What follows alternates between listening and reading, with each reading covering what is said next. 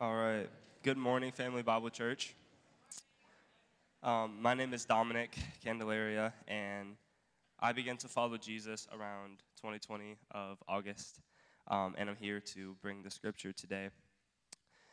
Um, so, our reading from scripture today is from the letter of Habakkuk, uh, beginning in chapter 1, verse 12, through chapter 2, verse 1.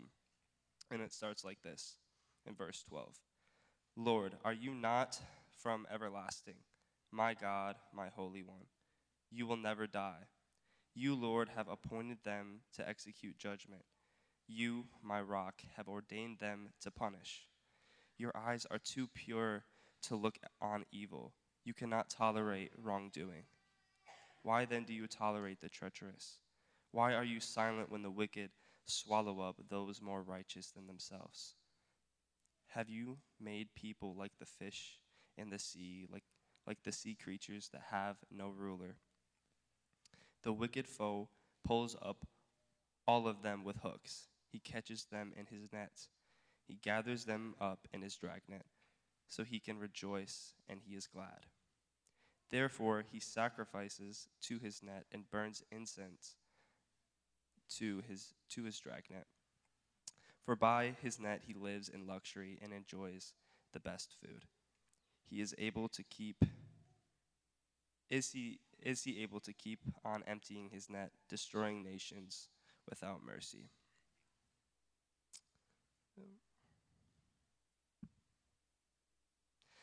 I will stand at my watch, and I will stand at my watch and station myself on the ramparts. I will look to see what he has to say to me, and I will answer.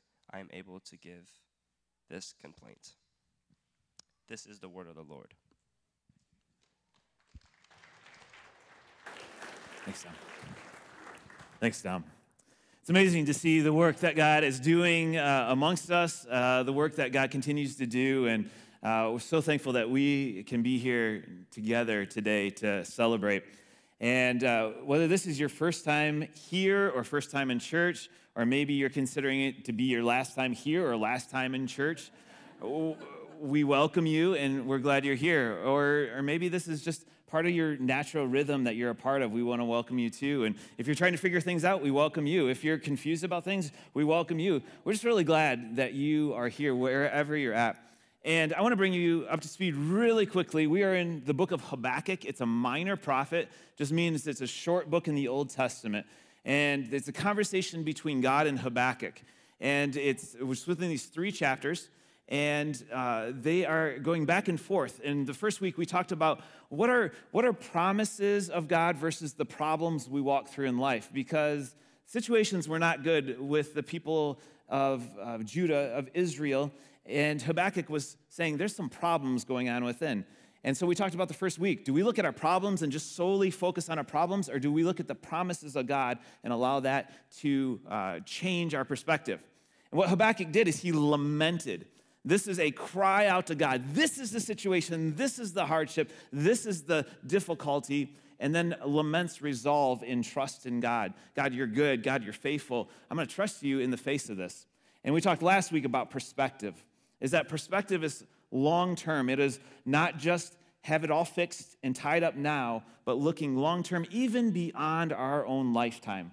We may pray things or ask God for things or see things that we may not see answered in our lifetime. Habakkuk did not see his prayers answered. In fact, he saw destruction and chaos and brokenness and pain and loss of life in his lifetime when the Babylonians came in and took over Jerusalem.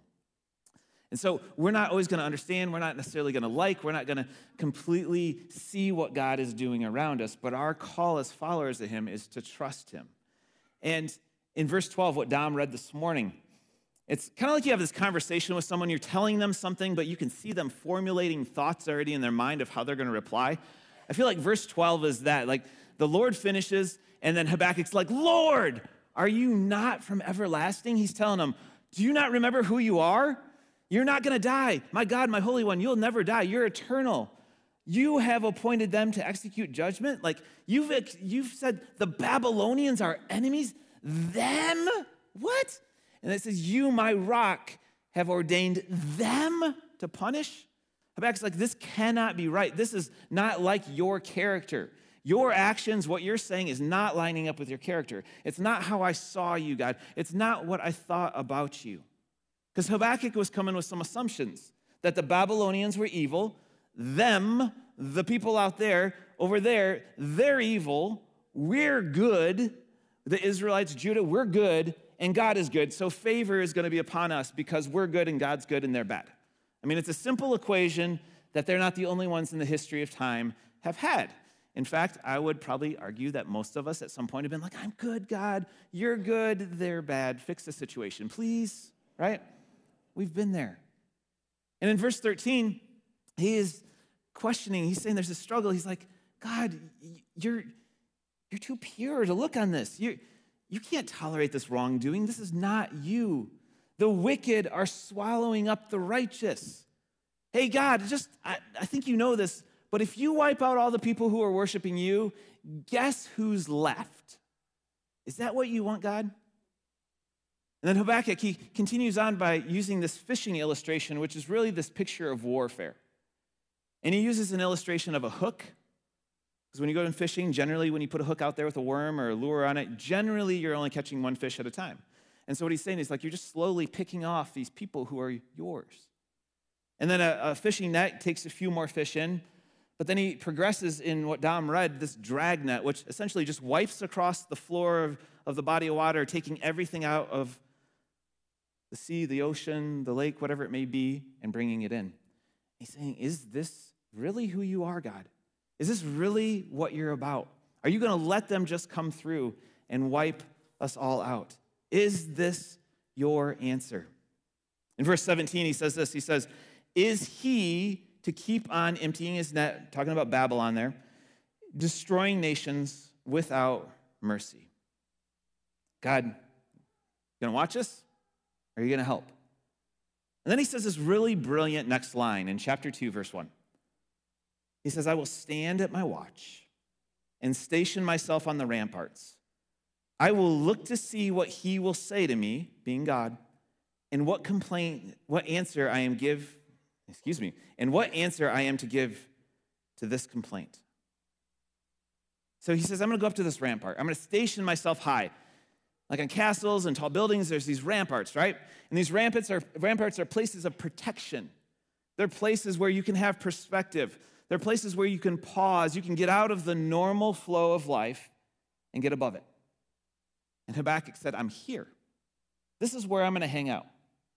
And God, I'm, I'm not going anywhere. I am waiting for an answer from you. There's some boldness here. And in week one, week two, I, I, I asked you, I said, are you willing or comfortable approaching God this way? And sometimes we're like, you know, we should be reverent and have a fear of God, absolutely. But Habakkuk, along with many others, went right before God and just said, This is the situation. And he's saying, I'm going to stay here because I believe you are good. I believe you're better than what is unfolding here.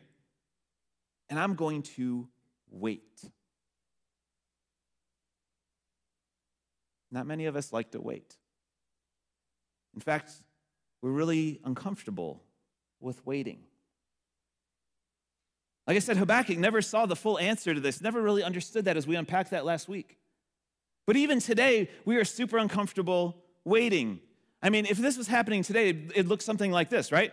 I mean, there'd be these two texts from Habakkuk, and then God. It's like, all right, what is God typing? Um, Hmm. Come on, what's the answer? Like we do this in our text, right? When you send something and you're really looking for that answer back, you're like, what are they typing? Or if the bubbles stop, that's the worst, right? Why aren't they replying to me? And this is within a text string in a very short amount of time. Habakkuk said, I'm going to wait. And he had a place. And this waiting was long. Where do you go to wait? Where is your rampart? Is it a physical place? Do you have a maybe a chair you go and you sit and just rest and reflect? Or maybe you have a, favorite walking trail, or you go run, or you just have somewhere place in your yard, or, or maybe it is prayer that you rest in, or maybe it is the word that you rest in. And this is how you wait, this is how you look for an answer. But what do we do in this waiting time? Because for many, it's long. Many of you have prayed prayers for years, still with an unanswered prayer. Many of you have looked at situations and you're like, that's just not answered. And if you've been around the church long enough, the church can be really good at just kind of short, like, here's some comfort, here's some sugar, be happy with this answer. And, and maybe you've heard when it comes to unanswered prayers, like, God answers every prayer. He says yes, no, or wait, right? If you've been around the church, you've probably heard that. And that may be like that sugar that makes you feel good right away, but there's a crash that comes later when you really start to think about that of like, why, why was it, even if it is yes, no, or wait, why? why? I mean, what do we do with this? This past summer, I read a book that really just struck me, and I had to sit on it for a while. And it's by Pete Greig, uh, who started the 24 7 prayer movement. And the title of his book is called God on Mute. And the subtitle is Engaging the Silence of Unanswered Prayer. I mean, what do you do with unanswered, unanswered prayer? And he says there's three things we need to consider of why a prayer we're praying may not be answered now. He said the first thing is God's world. Sometimes we pray prayers that try to go against what God has created, like set in motion. There's systems, there's order in God's world, which is very intentional and good for us. I mean, it's a good thing that we see the sun every single day, right? Gravity is very helpful most of the time, right? Sometimes it's dangerous. But God's world. And sometimes we pray prayers against that. Like, for example, have you ever prayed for a sunny day when it's raining? right? I have. What about the farmer down the road who's praying for that rain? It's got to be like, oh, eeny, meeny, miny, mo. And or, or even in the, the created world coming off of God's, or the, the, the built world within God's created world, how many of you have prayed for a parking spot? right? Yeah. Yeah, I have too. But there's things that go into that. There's city planners and they figure out how many parking spots they need for a particular building. And if everyone goes to the grocery store that particular day and they decide to go at the same time, there's some parking spots that are filled, right? And, and guess what? God can all of a sudden open up a spot or create a new spot. He can do that. But there's just, it, it, it is the reality. There's a certain number of parking spots.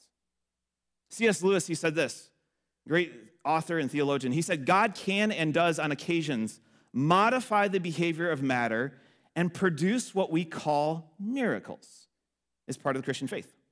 The very conception of a common and therefore stable world demands that these occasions should be extremely rare, hence, a miracle. I mean, I can pray and pray and pray that this TV is thrown across the room and I got to tell you, when I said that this week and I said it this morning, I kind of paused like I did right here, because God could do that, and that would really freak us out, right? but it's here. Gravity's holding it there, it's set there. God could move that, but there's part of the world that it's a part of. So maybe what we're praying is, is within that. Another thing he said is God's will. This is really what we talked about last week is that God knows best and we don't. That's hard to accept in certain situations. And that may create a crisis of faith too. Is that we're like, no, no, no, no, no, no, that should not happen. That doesn't seem like it's within your will. And we spent time on this last week. But we don't know God's mind, we don't know God's heart. Jesus said that he answers prayer according to his will and his purpose. So our job is what is our will, what is God's will and purpose, and how do we walk within that? Ultimately, God is more interested in molding our heart, changing our heart, developing our character, making us more like Him than just making everything easy and simple and smooth. And a lot of times, pain is a catalyst towards that. And the final thing He said is God's war is that there is a cosmic conflict around us. And as educated Westerners, we sometimes are like, nah, I don't want to talk about this. But the Bible has much to say about a war that unfolds around us. And in Ephesians 6, it says this it says, For our struggle is not against flesh and blood, but against the rulers, against the authorities, against the powers of this dark world, and against the spiritual forces of evil in the heavenly realms. Guess what? According to this passage, your issue is not just with that person, your issue is a spiritual battle. Of course, division is what the enemy wants. Of course, separation is what the enemy wants. 2 Corinthians 10 says, Though we live in the world, we do not wage war as the world does. The weapons we fight with are not the weapons of the world. They're not the weapons of the world. They're not the weapons of the world. We can't engage in a spiritual battle using the weapons of the world around us. Speaking louder, gossiping more, critiquing more, so on and so on, is not the weapons we use. And then 1 Peter 5 8 says this Be alert and sober of mind. Your enemy, the devil, prowls around like a roaring lion looking for someone to devour. This verse has always terrified me. Be alert and sober of mind. Your enemy, the devil, prowls around. The devil's not going to move in obvious ways, it's going to be subtle. It's like, all right, here, I'm going to throw out some temptation, and let's see if Kris goes for that. Mm-hmm.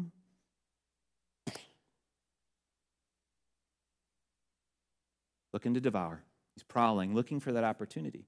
So, what is our responsibility? Be alert and of sober mind. There's a cosmic conflict going on. There's this story in Daniel. Daniel is praying, and prays day one, two, three, four, all the way up to day 21. And I'm sure at some point he's like, God, I've been praying for three weeks. Still not a long time with many people who have prayed for years. He's like, I'm praying, and it says he's intently praying in the story. And then it says that a messenger from heaven shows up and says, Daniel, the first day you prayed, I was dispatched to you. I was sent to you the very first day. But I got hung up in a cosmic battle, a battle with evil. But here I am. And I'm sure that day Daniel was like, wow, uh, good thing I kept praying right? And sometimes we give up so quickly, or we just pray that one prayer of like, here, here's my prayer. All right, God, go for it. But Daniel was praying and praying and praying. There's God's world, God's will, God's war. And he also gives some questions too in this book. For example, when we're praying, when we're asking common sense, am I asking God to do something stupid, meaningless, or illogical? Right? Like throwing a TV across the room. That's just a stupid prayer, right? Or a stupid comment.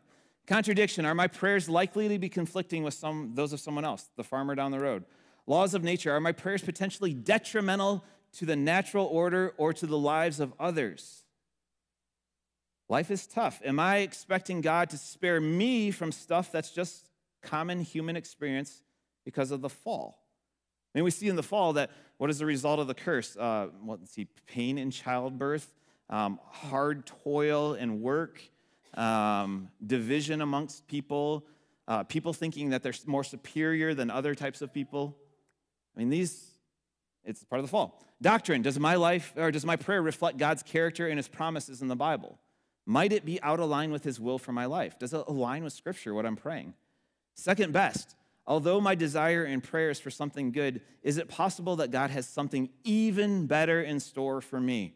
I've said it before, is that I prayed all sorts of prayers as a teenager and a college student that I am so thankful God did not say yes to those. Right? You too, and other faces in your life. Right? God's like, no, no, no, no, I have something else in mind. Motive Are my prayers essentially just selfish? Ouch. Relationship Is there an opportunity here for going deeper in my relationship with God? So, is this an opportunity for me to pray and keep praying and saying, God, what is your heart and make it my heart? Free will. Am I expecting God to override someone else's free will? We all have free will. And this does not mean that we do not pray for other people, but that person has a choice. And my prayer cannot overcome their choice. Influence. Am I trying to exercise ungodly power over a person's life in prayer? Satanic opposition. Is my prayer in line with God's will, but experiencing specific demonic resistance? What we talked about in Daniel. Faith. Do I really believe that God can do this? Perseverance. Do I want it enough to keep praying? I believe there's one more screen. Yep.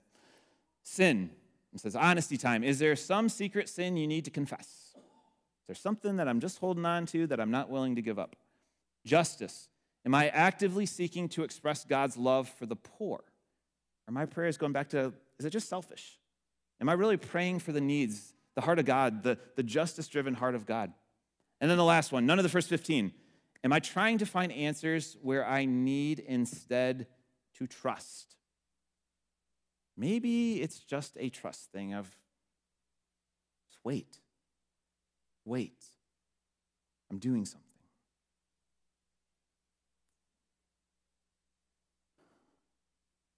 Habakkuk, he said, I will stand at my watch and I will station myself on the ramparts.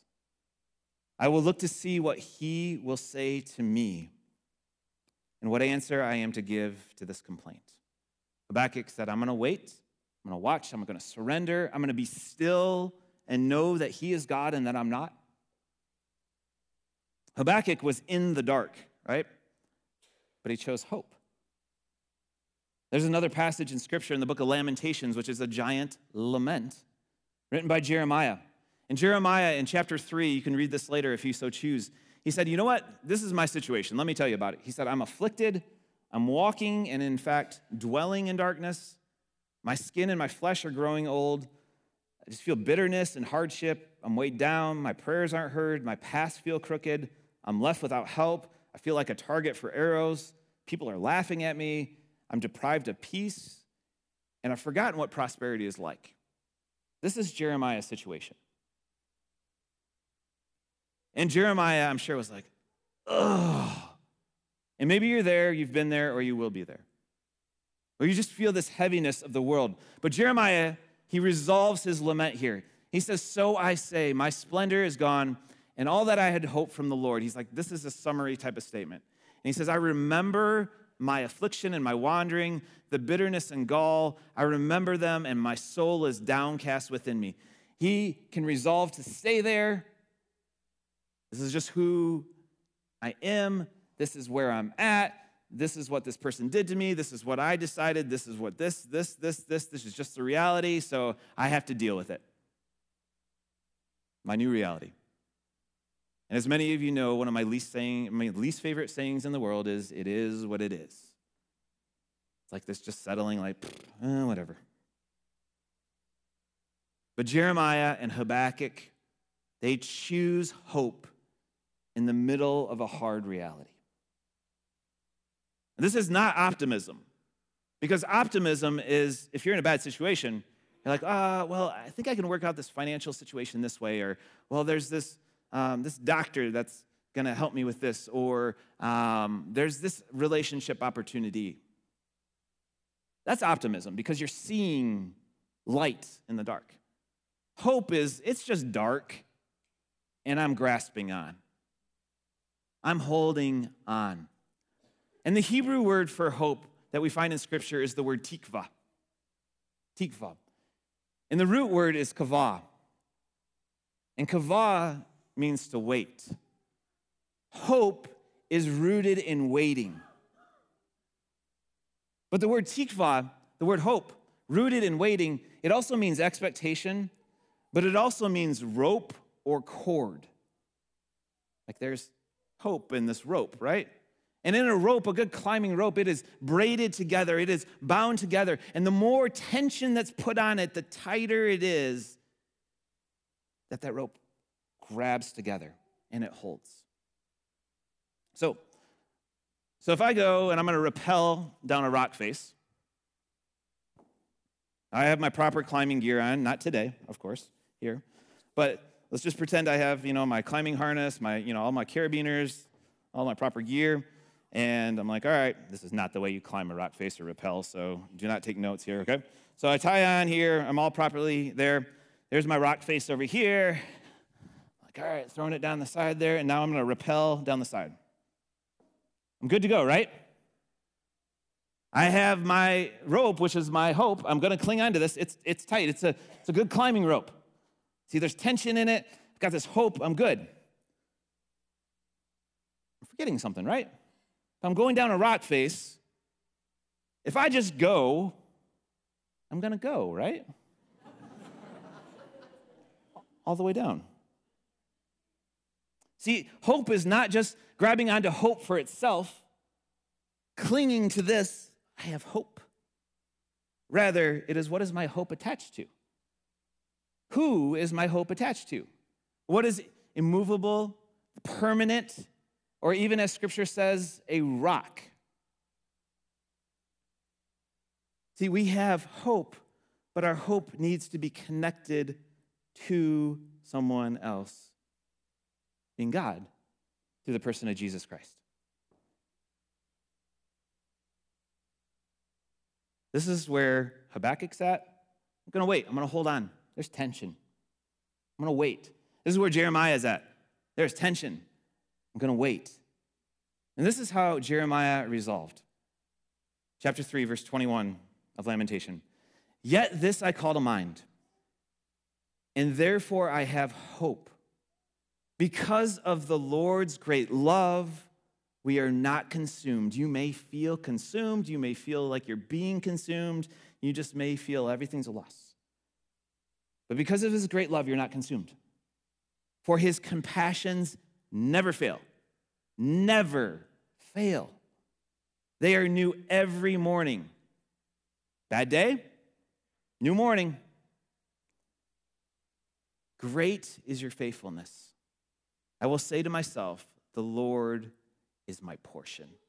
Therefore, I will wait for him. This is what I want to encourage you with here today.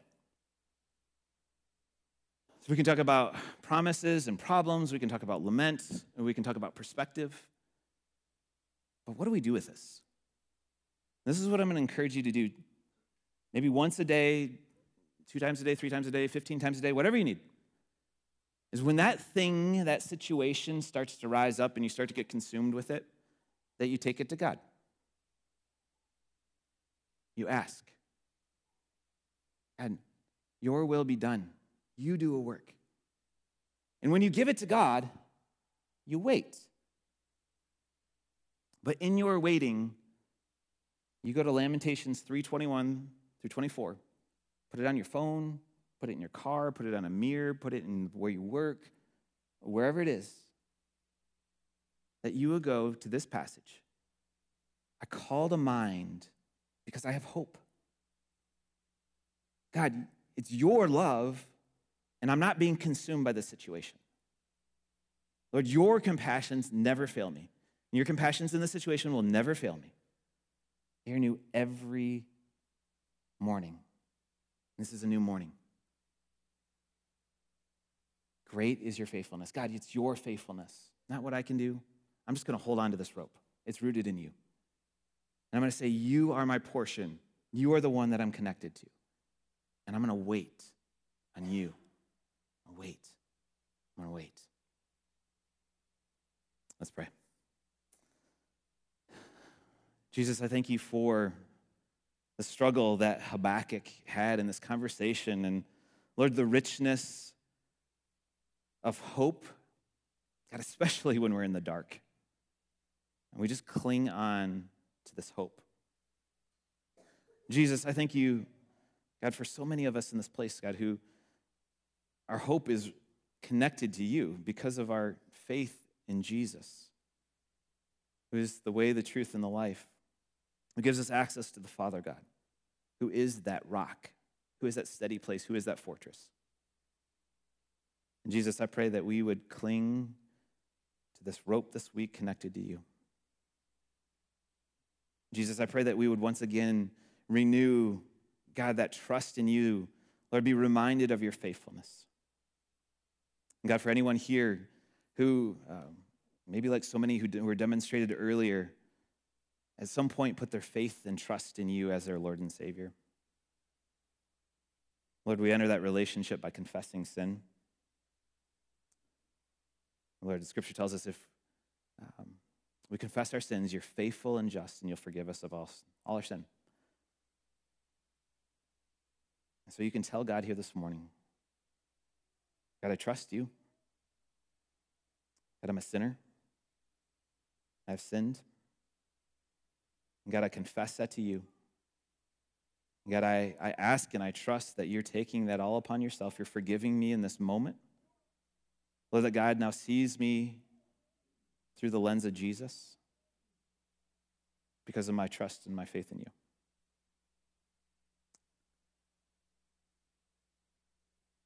Father God, I want to I want to walk with Jesus. He is my hope. God, in whatever situation I'm facing, God, I trust you now and I want to walk with you. God, for each one of us, Lord, may we be reminded this week great is your faithfulness as we wait on you. I pray this in Jesus' strong, powerful, and wonderful name. Amen.